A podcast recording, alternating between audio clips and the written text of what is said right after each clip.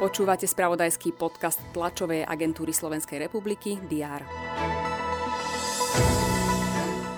Ruská i ukrajinská strana hlási pokroky v rozhovoroch o prímeri. Boje však naďalej pokračujú.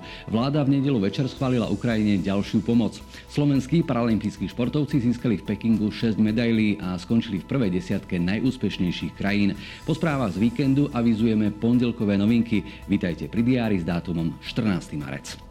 Premiér Eduard Heger je vo Vatikáne, príjme ho pápež František. Okrem audiencie u svätého Otca čaká Hegera aj stretnutie so Slovákmi pôsobiacimi v štruktúrach Vatikánu.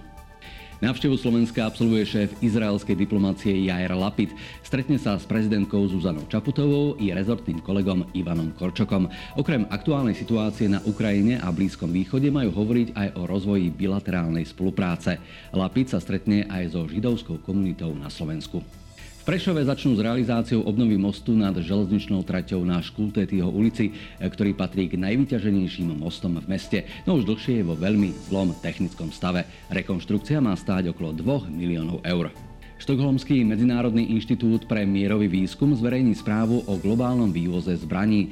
Podľa správy z minulého roka boli najväčšími exportérmi zbraní Spojené štáty, Rusko a Francúzsko. Slovenskí hádzanári majú po januárovom európskom šampionáte pred sebou ďalšiu výzvu. V marcovom kvalifikačnom dvojzápase s Belgickom sa rozhodne, či postúpia na budúcoročné majstrovstvá sveta vo Švédsku a Poľsku.